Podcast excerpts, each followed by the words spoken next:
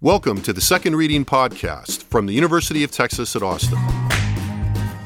The Republicans were in the Democratic Party because there was only one party. So I tell people on a regular basis there is still a land of opportunity in America. It's called Texas.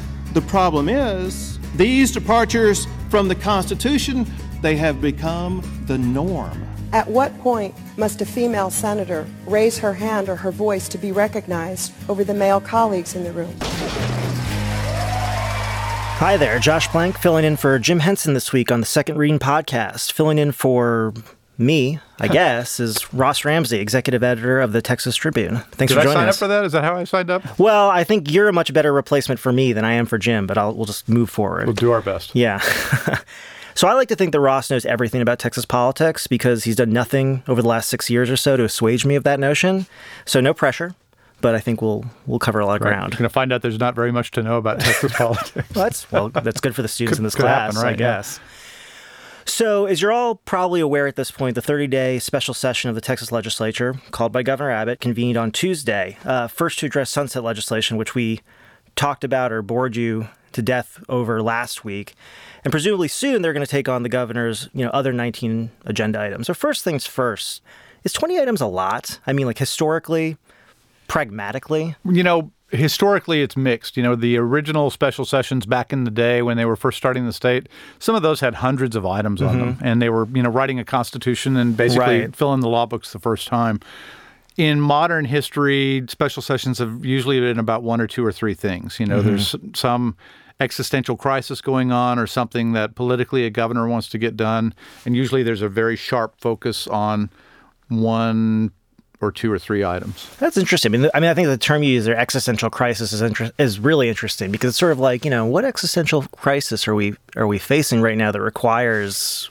Well, for five agencies, we actually do have Right. an existential crisis. So that's If they the don't one pass- item. Yeah, if they don't pass the sunset bill, or you know, as I like to put it, they they're, they're not really doing the sunsets of the agencies. They're not Mm-hmm. reviewing the agencies. They're just changing the expiration dates on the milk cartons Yeah. and keeping those agencies alive for two years. If they don't do that, those agencies fail to exist. So that one's actually you know falls into that emergency status. Greg Abbott has taken the opportunity to well, if we're going to be here anyway, let's do some other things and added, you know, a list of things that look like they would belong on political mailers in 2018, which in fact may be part of the point. Right, exactly. So, well, what about pragmatically? I mean, you know, we'll kind of get into some of the details of this, but I mean, twenty items. I mean, I guess you know, historically, they've taken on more items at times, but this just seems like a lot to take on in a thirty-day period, given the pace at which the legislature generally works. There, are a couple of problems here. One of them is that many of these items are large controversies that they couldn't settle in 140 days in a regular session. An example is the bathroom bill. Another example is the property tax bill, um, uh, vouchers, and some other issues that they couldn't get to a resolution of in the 140 days. And I should say, at the end of 140 days, they didn't look like they were Yeah, they weren't close, to a close lot to a resolution on right? You know, I think arguably on the property tax bill, you know, that's negotiably close. Uh, It seems like it. I mean- seems to be ideologically different. Uh, the House took two votes on vouchers and very clearly said to the Senate and to the governor, uh, no, thank you. You know, more than 100 votes in the House. So, and then there are a bunch of issues or a couple of issues that haven't been considered yet. One that really caught my attention was that the governor put a $1,000 per teacher pay raise on the call for the special session. And when you crack into this a little bit and find out what they're talking about, um, got a hold of the governor's PowerPoint presentation to legislators, and it turns out not to be exactly a thousand dollar per teacher raise. It turns out to be thousand dollars on average. Right, I read that. But it's a merit raise. Some teachers would get a lot. Some teachers would get none at all, Mm-hmm. and it would be funded entirely by local school districts. Um, so if you Now, do, was that on the governor's original propos- you know, proposal for that, or is that based on the lieutenant governor sort of? No, it's that's the governor's That's the original governor's- proposal. okay. Um, there are about 340, 350,000 teachers in Texas, so you're talking in a two-year budget cycle about 700 million dollars, give or take. And so you're asking the local districts who say they are cash-strapped and don't have the money to pay for this, and then there's a bunch of policy stuff. If everybody in the legislature agreed on this, they haven't had any hearings. they haven't heard any testimony, and you're giving them 30 days to take on a really, really big change in how we compensate teachers. So some items like that haven't been heard yet and would really be a, a lift in 30 days. You know, let me, I mean, let me just pinpoint something because I hadn't really thought about this, or I haven't asked, I haven't found somebody good to ask this question to yet, so I'll ask it to you. I mean, as a technical matter, you know, there's a lot of, I mean, you know, most of the, a lot of the regular session understanding over time has to do with understanding the rules, right? Right.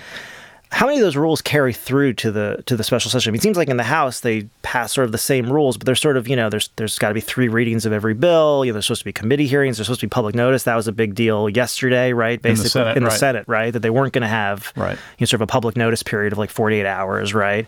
So I mean, how much do the rules hamstring some of the possibility of even getting through all this? You know, the rules are, you know, basically there to enable minorities, political minorities in the House and the Senate. So, you know, if you just do things by the numbers, if you've got half plus one, you know, a majority Yeah. in either place, you could run ragged over this stuff. But Right. they've set up a series of rules and procedures where you can't do this kind of thing very quickly. Um, you have to do this, you know, in this process. And then they have rules for how you override rules. Let's ignore this rule for a while. Right. And those usually require supermajorities. Um, some of them require three fifths of the members. Some of them require four fifths of the members. Some require two thirds of the members. You know, just how they go. For example, in the Senate yesterday, a senator can tag a bill. Tagging a bill basically says, "I want to look at this for 48 hours before consideration." Not And- unreasonable. um, well, it depends, Depends. right? Um, the lieutenant governor and the Senate wants to hurry through the sunset bill because the governor has said he will add the other 19 issues to the agenda only after the Senate has passed the sunset bill. Only after the Senate, not Only the, after the Senate. Oh, okay. Right. The Senate's where the sunset bill died in the regular session. So the governor wants to take the hostage away from Dan Patrick and company. Okay. So the Democrats in the Senate who would like to slow things down tagged it. Jose Rodriguez from El Paso, a senator, uh, head of the Democratic caucus, tagged it. And in a relatively rare move, the Senate overruled his tag, which requires, as it turns out, three fifths of the members. Three fifths of the members. There's 31 members. There's 20 Republicans. There's 11 Democrats. Guess how many three fifths is? Is it 20? 20 Yeah. voted 20 to 11 to override that veto. They sent it, or to override that tag. They sent it to a committee. The committee sent it back. And on the second day, they expect to do a tentative approval of that bill. And on the third day, they'll do a third read. So there's a three day layout rule. Mm, Just to give you another example here. The thing called the three day rule, and it basically says a bill must be read on three several days. I didn't write this. Yeah. But basically, basically, when you say several days, you mean actual calendar days and not legislative days, mm-hmm. right? It takes three, um, it takes four fifths to override that, and the Republicans don't have the Democratic support to override the three-day rule. So they zip it through committee, they bring it back. That's the first read. Come back the next day. That's the second read. Come back on the third day, which will be Thursday, the third day of the session. They'll do the third read, and then um, Governor Abbott opens the pantry. It's really interesting though. I mean, just even even with the the least controversial item on the list being the sunset bill. It's got a hundred percent approval rate. right, exactly. right. But even if you just kind of lay that out and just think about the rules for that, even assuming that there weren't, you know, let's say incentives for Democrats in particular to delay, and then say, well, now let's repeat that process with 19 other items. It's hard to imagine how you fit that in 30 days. right. So, you know, at this point in the process, the overarching storyline kind of heading into the special session has been this sort of increasingly public acrimony between the Lieutenant Governor Dan Patrick and the Speaker of the Texas House Joe Straus. I mean, I guess the question is, you know, and I promise uh, this is the last historical precedent question I'm going to ask you because it's it's rude. is there a historical precedent for this type of Just because I'm old, that's what it is, right? I, you just said that. See, I didn't say that. You're older than me. Wow. But you're not Well, old. that. But you're not old. See.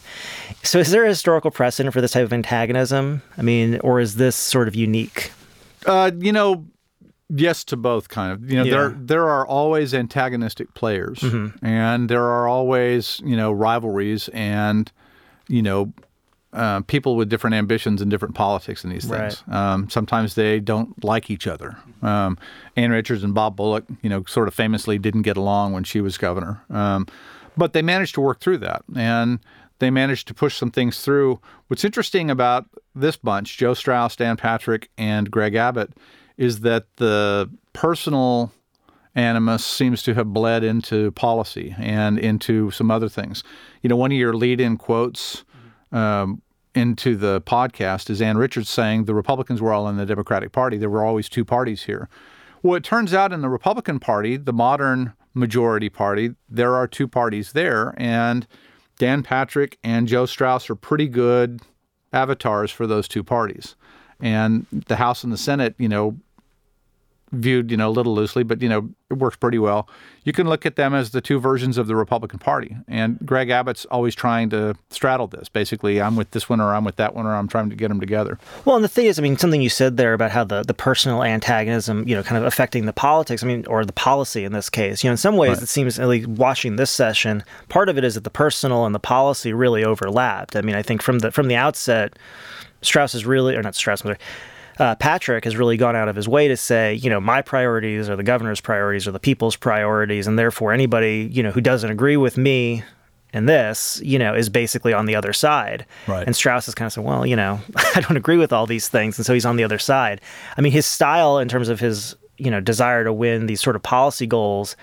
I think is and the personal have really mixed together in a way that has made that relationship obviously super toxic, right? right. You know, they they meet every Wednesday morning for breakfast. Um, it's a long tradition. The governor, the lieutenant governor, and the speaker, and lately the comptroller. Yeah. Um, and it's a long-standing tradition. Let's sit down and figure this out. Where are you going? Where are you going? What's happening this week? Blah blah blah.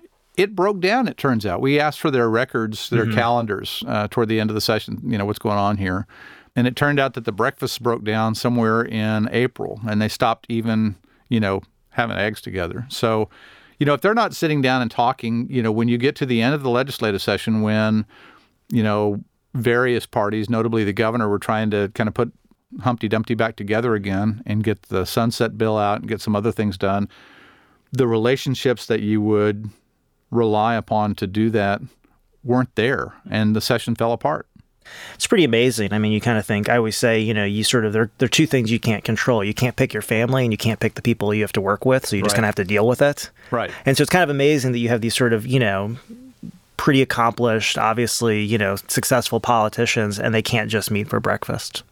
They have kind of a bullying, and this is true in on on various levels of politics right now. There's sort of a bullying way about politics right now. It's not collaborative so right. much as it is do what I say or else X. And you can see that with the the recent uh, failure in the U.S. Senate of health care, right? right? That's sort of a good example of that, right. where Majority Leader Mitch McConnell said, "Here's the bill, take it or leave it," and his caucus said, "We'll leave it." Governor Abbott is out with a statement he made on Monday, the day before the session began, to the Texas Public Policy mm-hmm. Foundation, mm-hmm. a conservative think tank right. here. Uh, he said, I'm going to be keeping a list and I'm going to be scoring the members on how they vote on this thing. And, you know, this was an obvious threat about 2018. Um, it's the kind of thing. It's basically a do this or else. Right. And and you know, without getting into you know all of the why he's doing that, you kind of look at how the politics go together.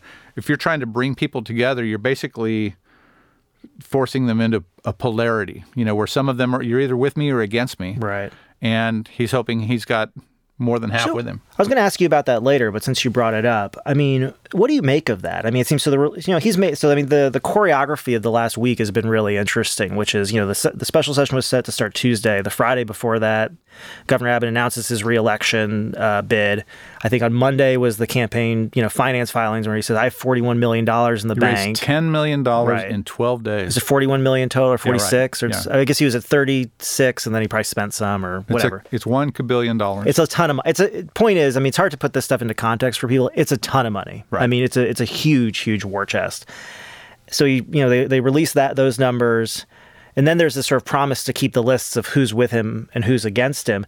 What you know, what do you what do you make of this? And do you think the legislators are, are sort of taking him seriously? I mean, sort of the, the context for this, I think, for a lot of people is sort of the last session, right? Mm-hmm. When a lot of when you know Abbott the first time pushed sort of a, a, a I don't want to call it universal pre-K, but an expanded pre-K program in Texas, right. which is not popular among the Republican base at all. You know, yeah, it's a, a, strange thing for a Republican governor a very, to go after, but he wants to be an education governor and yeah, has said so. I think there's, I mean, I think you can come up with a reason why it makes sense for him to do it. But needless to say, a lot of House member, a lot of members, you know, in, in his party had to vote for this thing that they knew was not going to be popular back in their district. And the the grumblings were, where was the governor in my reelection campaign last time? And so now he's making. I don't know whether this. I don't think that this really necessarily plays into this current threat per se. But I guess what I wonder is, you know, how seriously do you feel like?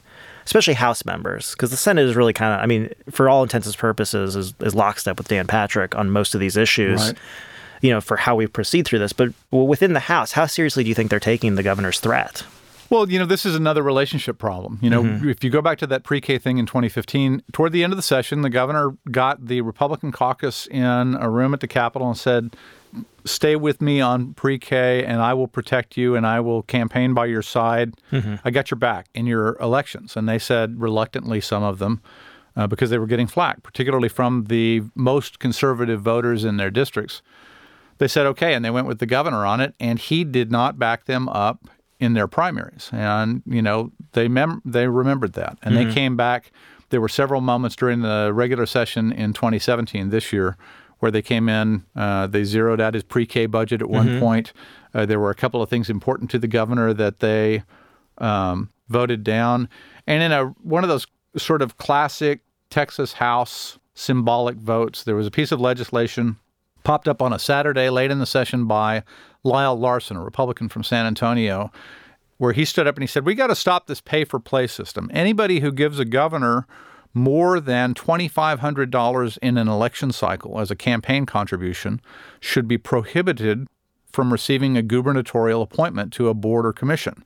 Um, because it looks like Larson speaking mm-hmm. still here. Right. It looks like the more you give, the better appointment you get. Uh, right. This is a long-standing commentary, but it's odd to come from one of the governor's own party. Right. And more than 100 House members voted Larson. Mm-hmm. That's you know, which is pre- House's pretty hard. To, it's pretty hard to pass ethics legislation of any kind, let right. alone that universally. It's a big, fat institutional middle finger. Right. And that is a pretty good description of, of where they left the session. And then in the interim, one of Abbott's comments along the way between the regular session and the opening of the special session was we wouldn't be here if legislators weren't so lazy. So they, I mean, you, the legislature keeps their own scorecards, right. and they're keeping score on the governor, and they're saying this guy doesn't have our back. He's antagonistic. Uh, we'll help him where we have to. You know, that's a really interesting. I mean, that's really a nice uh, connecting of some of the dots over the course of the session and that's that sort of relationship in some ways. And actually makes me sort of think about the question I was going to ask you in a different way, which is, you know, I was thinking about, you know, does does Abbott you know, so I should say this. Abbott's basically made a push 20 for 20, which is we're going to pass all 20 pieces of legislation in 20 days. Right. Lieutenant Governor signed on. He's 20. He's you know 20 for 20. Um, and I kind of have been wondering, you know, and before he said that, I asked this question a couple times on this podcast and other places. You know, what's the marker for success? Is it is it ten items? Is it if we get these five done? And then he came out and said twenty for twenty, and I, that was not what I expected because I mean it's a it's a tall order as we already discussed. But I wonder, you know, does he even want or expect to, to pass all 20? I mean, there's two things. I mean, some in some ways he wins if he wins and he wins if he loses, right? Because right. even if if the 20 if not all 20 passes, uh, then he can kind of point to the legislature and continue this. But I also wonder is this about achieving you know 20 policy goals that he can take in the 2018 election or is part of this about kind of an institutional snapback i mean pointing to this sort of line you've drawn where the house kind of said you know the governor's you know not really a big player in this and he's right. kind of you know trying to boss us around a little bit you know forget that. And then he said oh okay well let's let's do that. Let's have a more open conflict then. Right. i mean what is this i mean what is this about in your mind? Is this really about the policy goals in 2018 or is this more and it could be both i guess more about again maybe snapping back this relationship and regaining some you know at least it's not necessarily respect but credence you know with the legislature in terms of you know accounting for the governor I think a lot of it is, you know, where do you stand? And you have to view that in the context of the 2018 elections. You know, if you look at a political election or a political year or a political map, it's easy to tell a Republican from a Democrat because they have to declare it, they hang their flag I'm under this banner. Mm-hmm. If you're looking at a place in politics like the present where one party is dominant and really what you're covering is two parties within a party, mm-hmm. Uh, just as you did, just as, you know, the elders the elders among us did, you know, when the Democrats were the majority party. You have to figure out a way to differentiate this kind of Republican from that kind of Republican. Right. They're not flying a flag. They don't have a red or a blue flag, and, and it's a little more, more difficult to do. But if you have a governor or another leader, Patrick is who I'm thinking of, putting down a marker and then saying, Are you here or are you there? That marker serves as a guide to some voters, the Patrick voters, the Abbott voters, whoever, uh, when they go into the primaries in March. So if you get a list of 20 things like this list and you say, however these issues come out, this is how the members of the legislature are arrayed ideologically as you go into the primaries and you know sort of who your targets are and who your friends are. That's one way to look at it. There are a couple of things in here that I think the governor would really like to pass. the tree ordinance. Well, he's got this list of things. The tree ordinance is actually one of them that are limits on local control. And you know, Greg Abbott's actually been pretty clear about you know in articulating Right. his view of state government. The United States is a federation, and the states should take more power back from. Uh, that, that Congress has taken up. This is his call for a convention of states. Uh, the states should pull back some powers from the federal government and the cities and counties are creations of and subsidiaries of the state and have taken too much power away from the state and the state ought to you know land somewhere between local control and avoiding a patchwork of laws so if you drive the state's highways maybe there should just be one texting while driving law would be an example Right. um, so he's got this list of things that are viewed by the cities and the counties as a tax on local control, and by a significant number of legislators, by the way. Um, but I think he would really like to pass those, and I think ideologically, philosophically, he believes those things correctly place the cities and the counties in this lane, the state in that lane, and then eventually the federal government in the other lane. You know, it's interesting. The way the way you've laid this out as sort of the, the marker in the sand thing is interesting. You know, and it's sort of something that's it's it's kind of obvious. I mean, it's I don't want to say it's kind of obvious, but sometimes you know it needs to be stated. I mean, I, I've been trying to sort of suss out exactly what's going on here in some ways, and I think you know the first place I landed was actually is a little bit different. But it's kind of interesting to put them in contrast. This idea of drawing a line in the sand. I mean, who's with us and who's against us within the Republican Party. One of the things I was thinking about with sort of why do 20 items? Why pick the most, con- you know, basically the, the most controversial items? and why say you're going to pass them all in 30 days you know um, because presumably you have to back it up right? Right. either you know in the primaries or you know by calling another special session and the you know the where i came down was look you know 2018 is going to be a tough year for republicans everywhere and it's just it's just, you know it's historical the president's party usually has a tough midterm election In fact is things aren't going well for the republican governing party in congress it's unlikely that what the trajectory that we've seen with the trump administration and russia and everything is going to all of a sudden just resolve not, itself Not to mention the trajectory of all of our predictions about what would happen with Trump for the right, last 18 sure. months, well, right? and I'll say that too. I mean, we should say- anything could happen here. anything could happen. Right. But I would, but you know, originally I was thinking, well, you know, maybe it makes sense to lay out a pretty aggressive agenda because you can say, hey, look, you can sep- you know, you can quarterize yourself in some way from the National Republican Party, which Texans have been pretty good about doing. I mean, and, and Texan public opinion itself actually makes this distinction pretty well between, you know, like the Republicans in Congress versus the state legislature Right. and the people here. And so part of my thinking was, well, maybe what they're doing is they're looking ahead to 2018 and saying, look, yeah, there's all this dysfunction, but we're still doing, you know, basically fine here in Texas. We're still running. And you know, in some ways, that made a, that argument made a lot of sense to me. But as you, the way you lay that out is sort of drawing a line and saying between who's with us and who's against us. That also makes sense. But those two goals are kind of at odds with each other. Well, so you have to look at kind of Abbott's local problem, and you know, um, various people, you know, different observers put different stock in this. Um, I think the greatest threat to Abbott in Texas politics potentially is Dan Patrick. Right. And the question is, uh, has been for a long time, is Dan Patrick going to challenge Greg Abbott? And Patrick's gone out of his way, sometimes even without being asked, to say, I'm not running against the governor. Right. But every time he says that, it's sort of a why did you bring it up? When you draw that line where the governor drew it with these 20 items, one of the things that did was put he and Patrick on the same side of the line. And as as the us, I like using the word neutered. and and yeah, well, it it you know he's trying to eliminate any daylight between Right. uh, Patrick and himself. Any product Because he, differentiation. he stole his agenda. Right. I mean, the agenda is stolen directly from Dan Patrick, essentially. primary voter looks at this and says, you know, I don't see any difference. Let's stay with the incumbent. That's that's Abbott's hope. It also draws, you know, necessarily, and I don't know that it's animus between the governor and the speaker so much as it is the governor's not worried about the speaker and he is worried about the lieutenant governor. It puts the speaker on the other side of the line. So the tension in state government, you know, it's always two to one somehow. uh, unless it's working when it's three Right. to three and zero. You got to pass all three places. Right. Um, if it's going to be two to one, you know, in Abbott's mind, um, or from Abbott's position, I should Mm-hmm. say, it makes more sense for Abbott to be with Patrick than for Abbott to be with Straus. Well, let me ask you the question I'm really I'm really interested in, especially from your perspective, because you just made that point where you always need, you know, at least two of the three, or you need really you need You need three to wi- three to make law, two to make politics. Right, exactly. Right.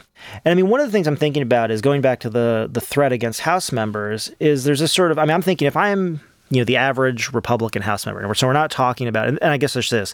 You know, I've obviously followed this stuff closely, and if you sort of follow what's been going on in the House leading up to this, you can see a lot of you know interesting quotes from Speaker Straus. Yep.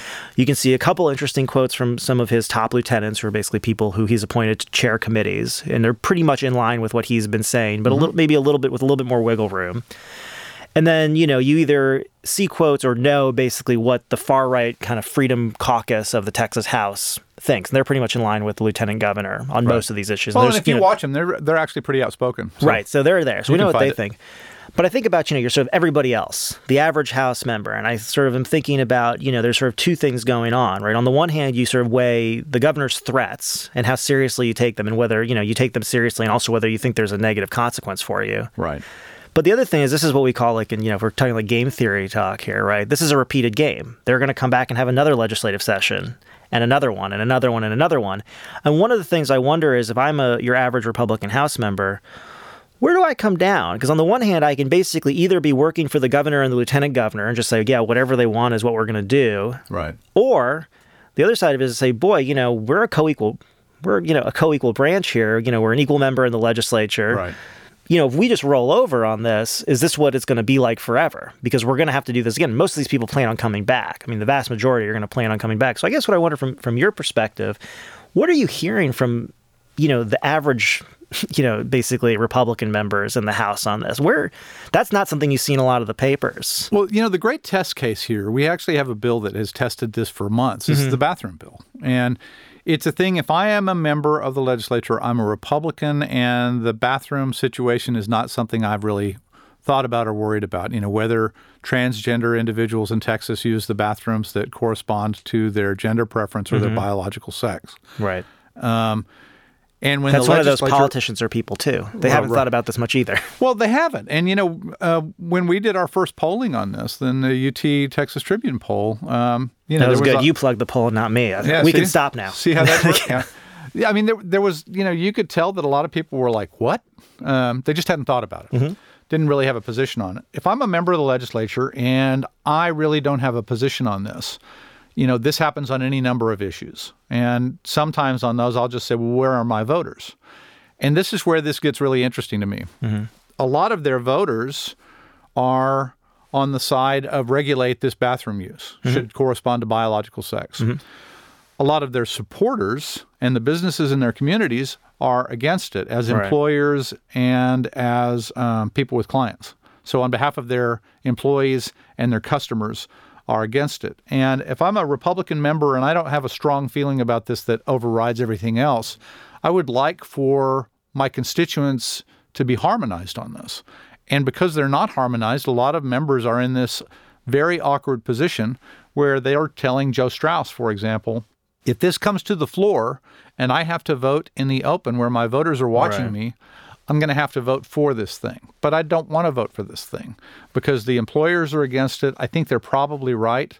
I think it's a bigger loss there than it would be a win for the voters. Right. But I also want to come back in two years. And frankly, if I vote against the voters on this thing, they'll replace me, and whoever replaces me will come back and vote the way they wanted to. So, you know, what you're watching in the House, the House has always got something of a protection racket going Right. on. You know, we're going to elect you speaker. You're going to protect us from some things outside. And right now, interestingly, the thing outside is Dan Patrick and increasingly Greg Abbott asking them to vote on an issue where their voters are split.